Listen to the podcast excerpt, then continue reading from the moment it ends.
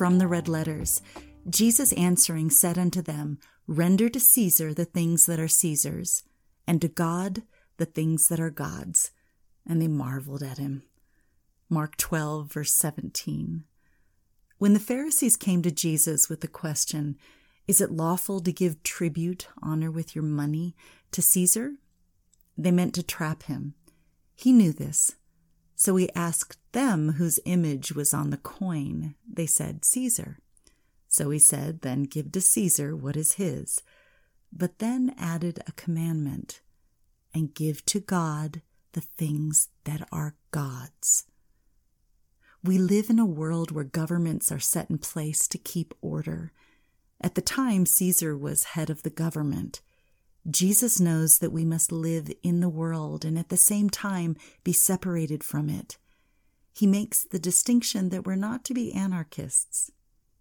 Pay your taxes, obey the laws that have been set in place to keep order, respect those who administer safety, and pray for them daily.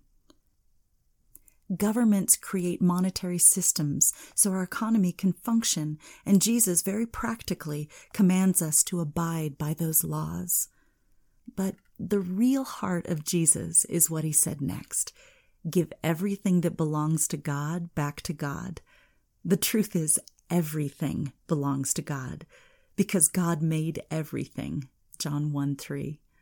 When this life is over, what will you pack up and take with you?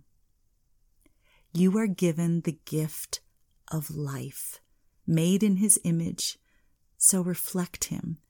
Give him your life. He is the author and finisher of your faith. So respect his author authority. Let's pray.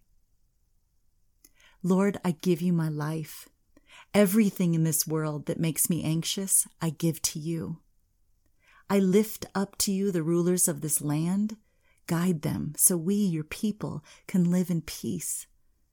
Guide me in your truth and holiness as I walk this earth. Jesus prayed, I have given them your message, and that is why the unbelieving world hates them. For their alliance is no longer to this world.